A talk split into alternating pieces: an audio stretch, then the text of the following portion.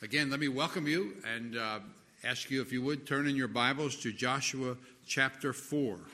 We're going to be looking at a portion of an incident in the life of God's people as Joshua was about to lead them into the promised land. We'll be looking at verses 19 through 24, the conclusion of that crossing of the Jordan River. But here we are in another incident, aren't we? Not incident, and a worldwide experience what's going on in our minds and lives as we think about this. Let me back up a little bit. Do you remember, some of us, uh, do you remember where you were when you heard about 9 11? Wasn't that crazy? Not crazy, but unbelievable. Do you remember what you were thinking and experiencing when you heard that the Twin Towers in downtown Manhattan were destroyed by two huge planes? And thousands of people died. It felt like the end was happening. That truly had a global impact, too, didn't it? People around the world were deeply affected, and they still talk about it. There are still posters and, and photographs and, and memorials to remind us what? Don't ever forget. Don't ever forget what happened on that tragic day. Do you remember where you were when you first heard about the coronavirus? What was going on when you really got hit by it? Hey, this is really serious. It's not just happening in China or in Italy. That thing's coming here. That thing is here. What was it like when you first really got hit with that?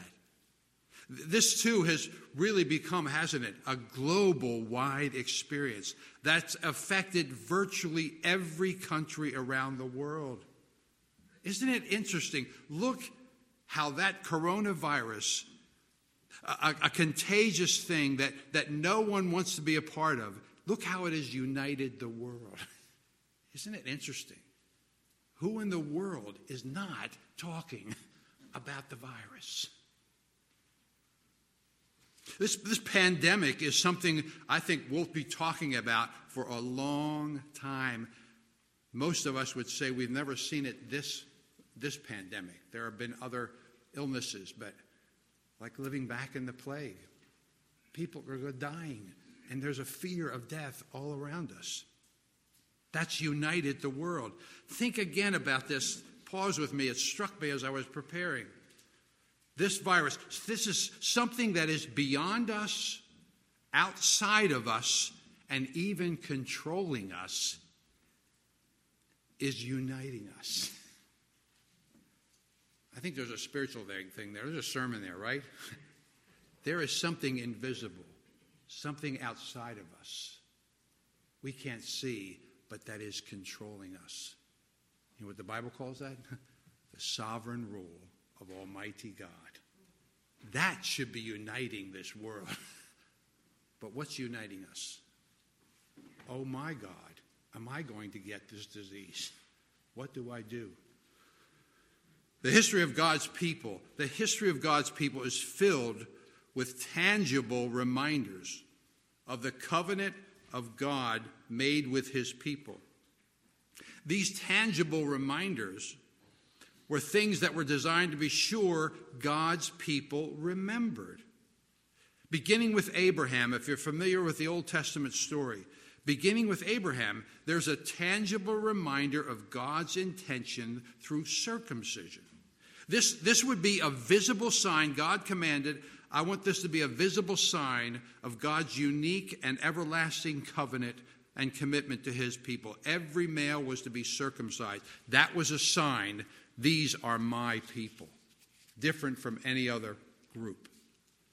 Then, remember the history. Then there was this dramatic rescue. Remember that? Of, of God's people from the bondage of slavery in Egypt. His people were enslaved for several centuries, and God promised, He promised, I will rescue them. I will deliver my people to the promised land. And how did He do it? He did it by an event called Passover. Passover. The night God instructed the angel of death to pass over the homes where the blood of the sacrificial lamb was put on the doorposts and the lintels of the house. In every other house, the firstborn would die.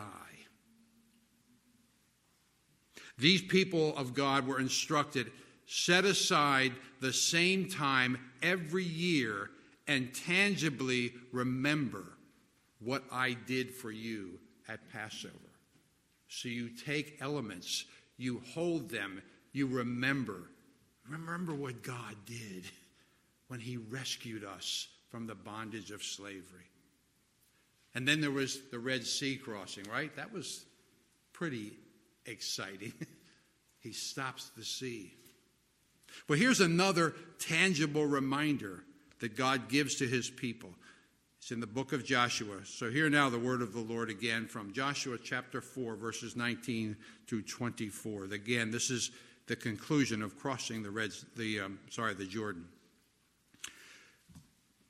The people came up out of the Jordan on the tenth day of the first month, and they encamped at Gilgal on the east border of Jericho.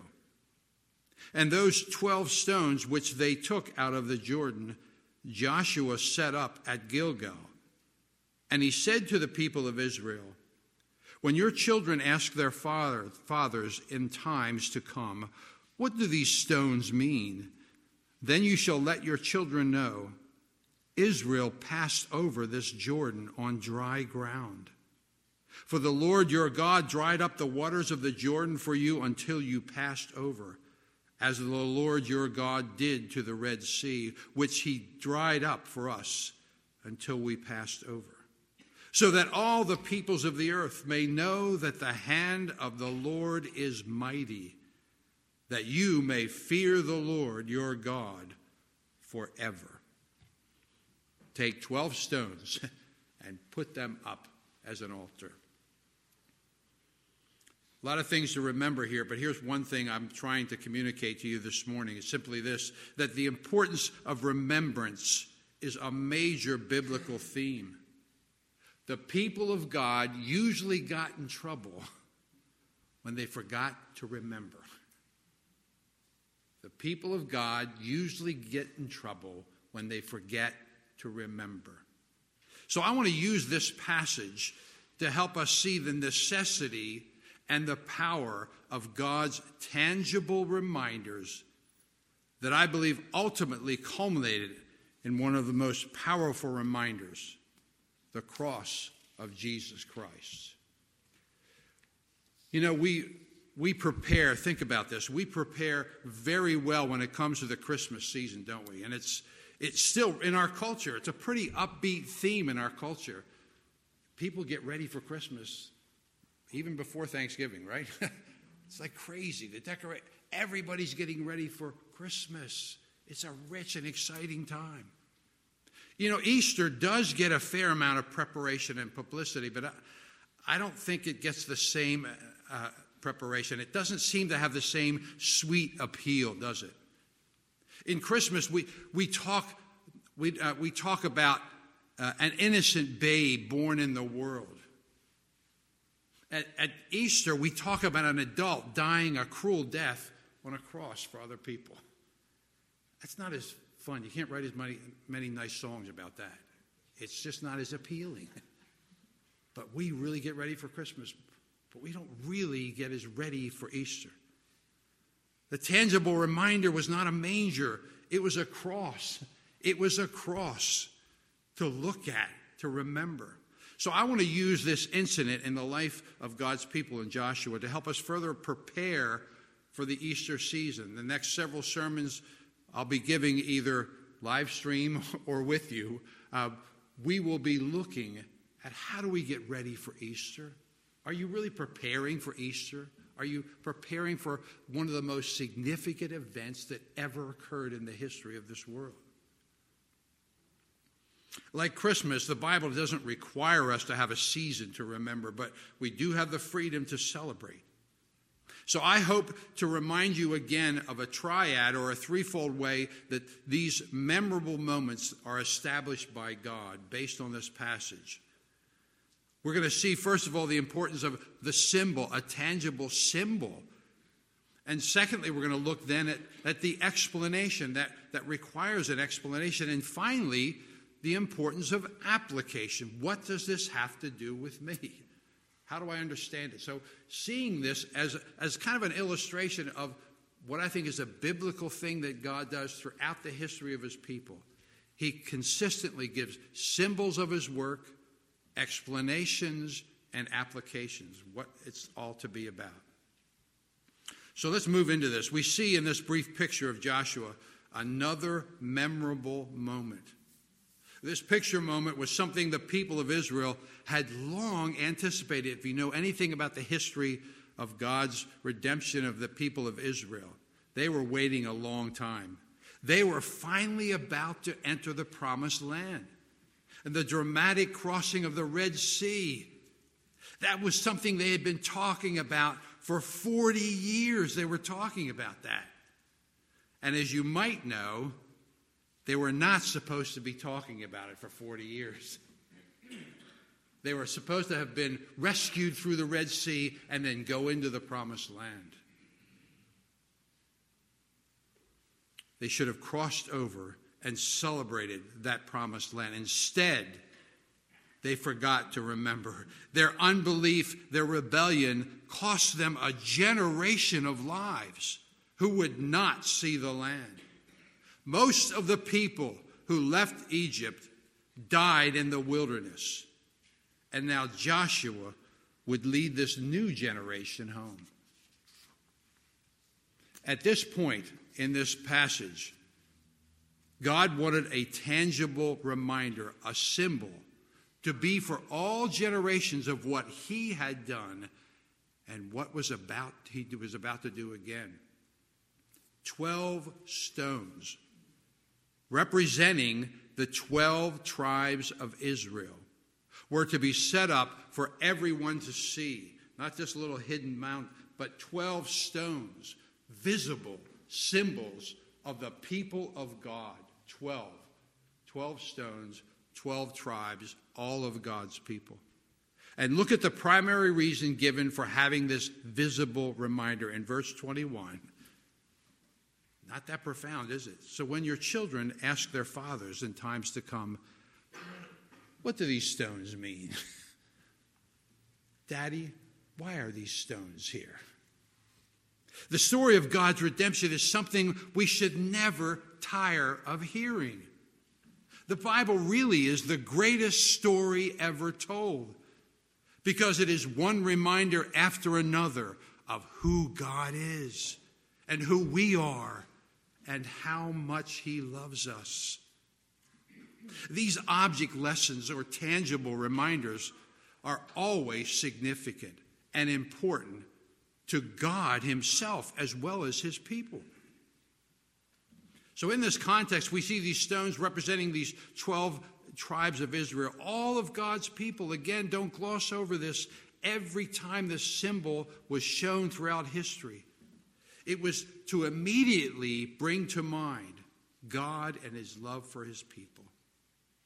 Whether it was stones or blood on a doorway or bread or wine, you were called to look, look, and remember. And then you see just how specifically God wanted these stones to tell a story. So when your children ask you,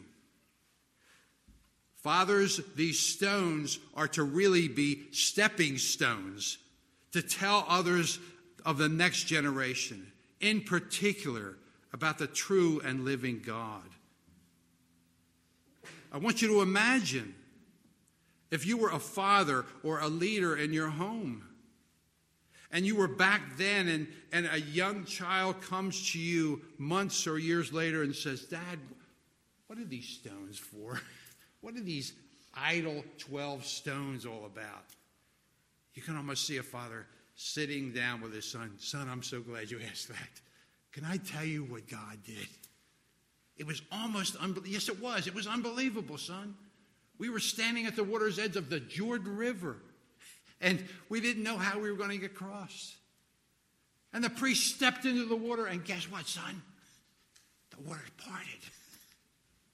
And God said, I want you to take 12 stones to remember what I have done for you. Son, it was one of the most exciting things I've ever seen. I'll never forget it. And I don't ever want you to forget the God that we serve. It wasn't just a lecture in theology or in the Bible stories.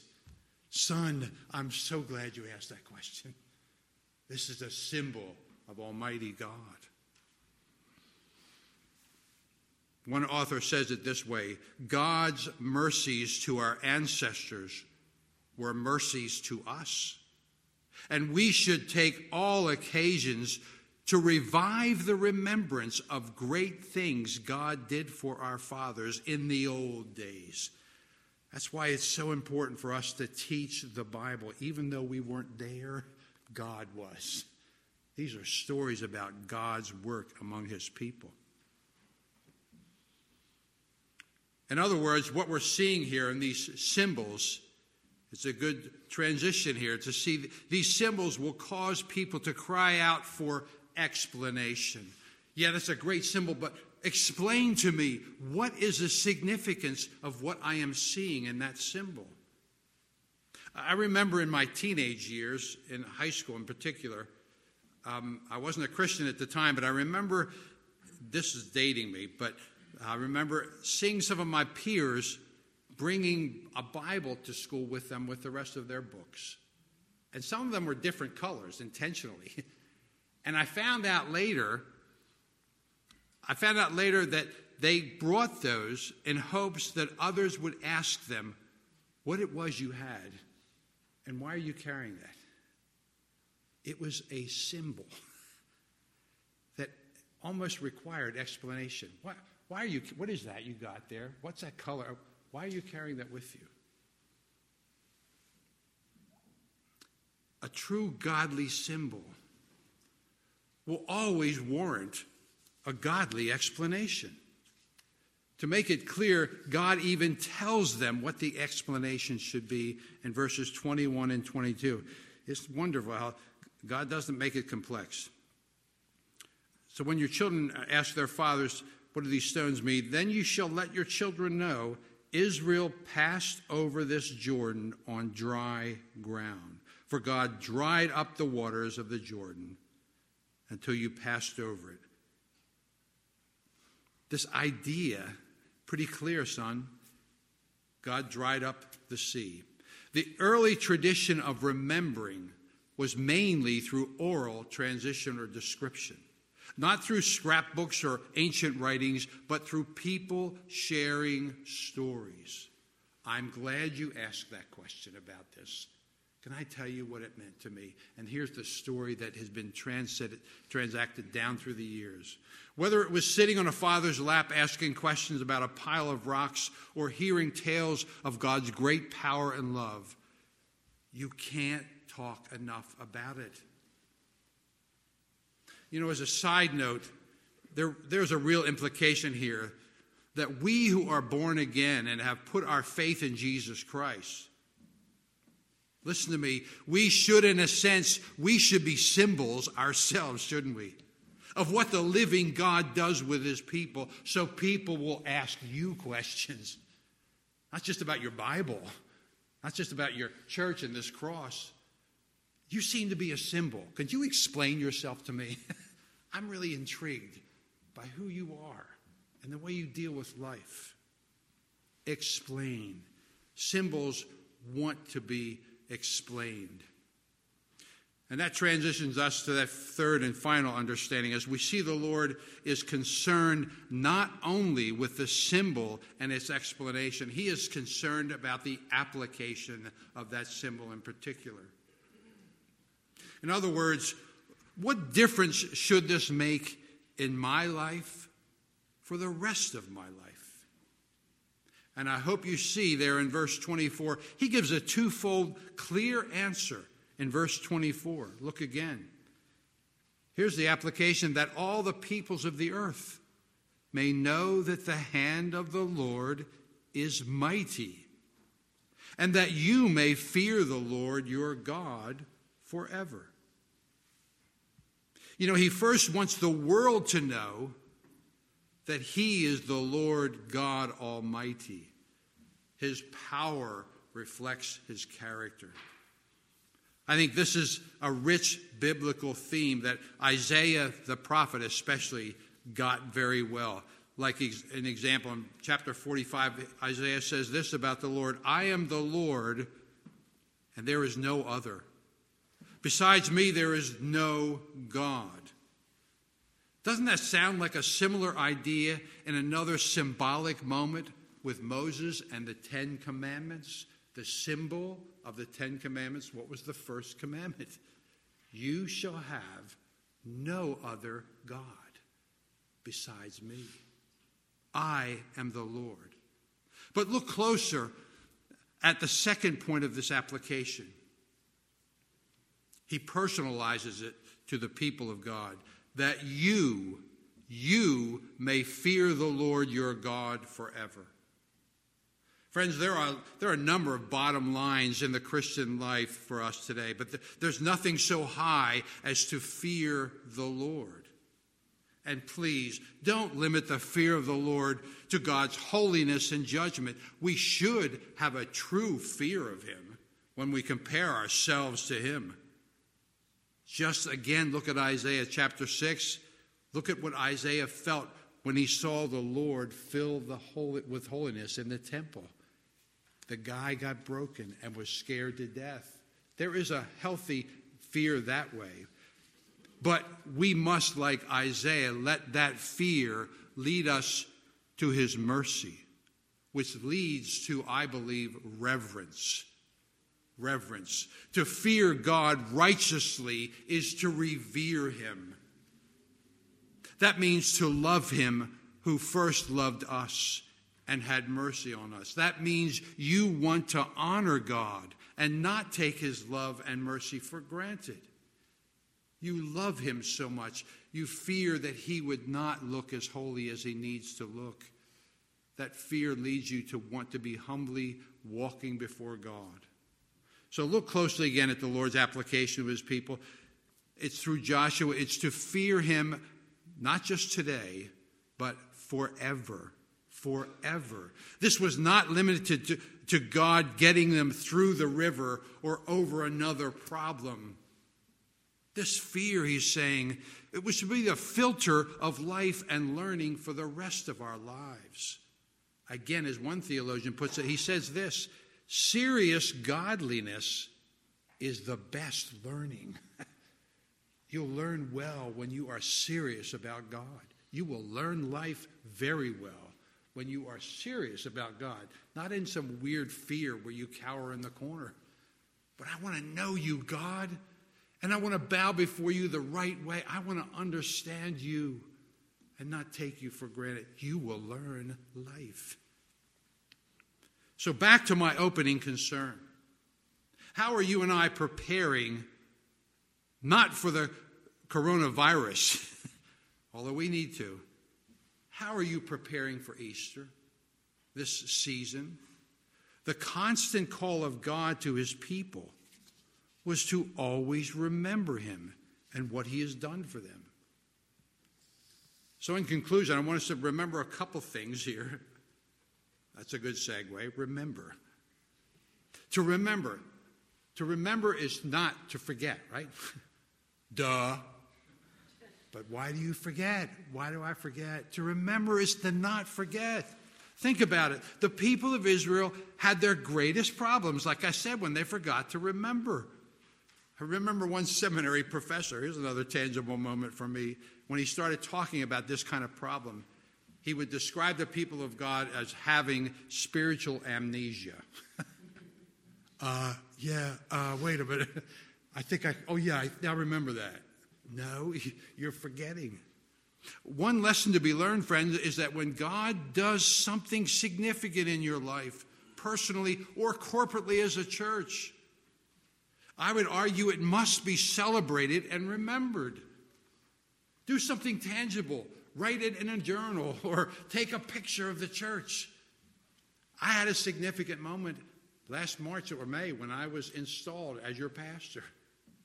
How do I remember that? There are pictures all over the place. and I see faces.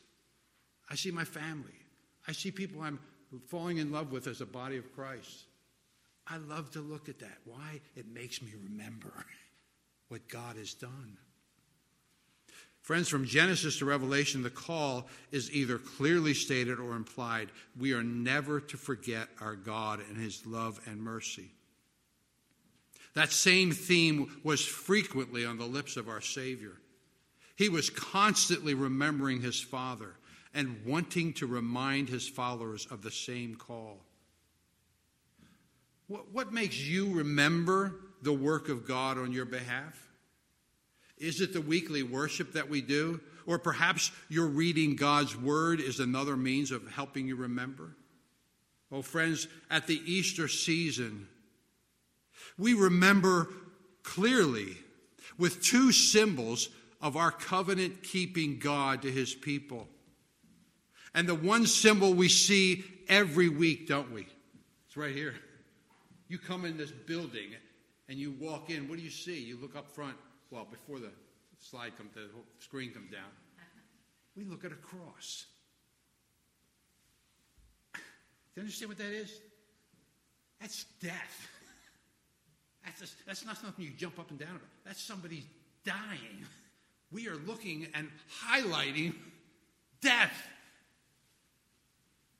Do you ever stop and think about that? This is a symbol, I would argue, we're sadly too familiar with. Oh, the cross. Lovely, isn't it? No, it's ugly. It's death.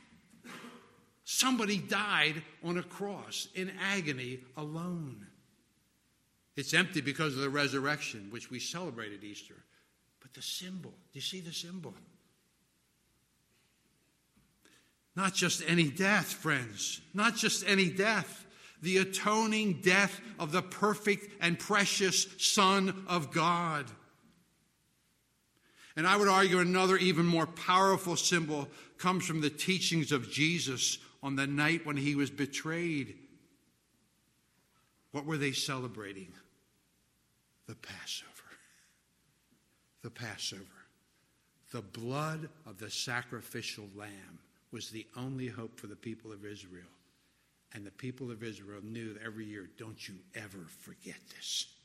Don't you ever forget that blood and death were put on your doorposts so that you would not die.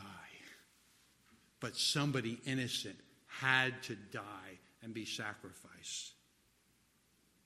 When he celebrated that Passover with them, he took bread, he took wine, and he said symbolically, This, blood, this bread is my body, this wine is my blood.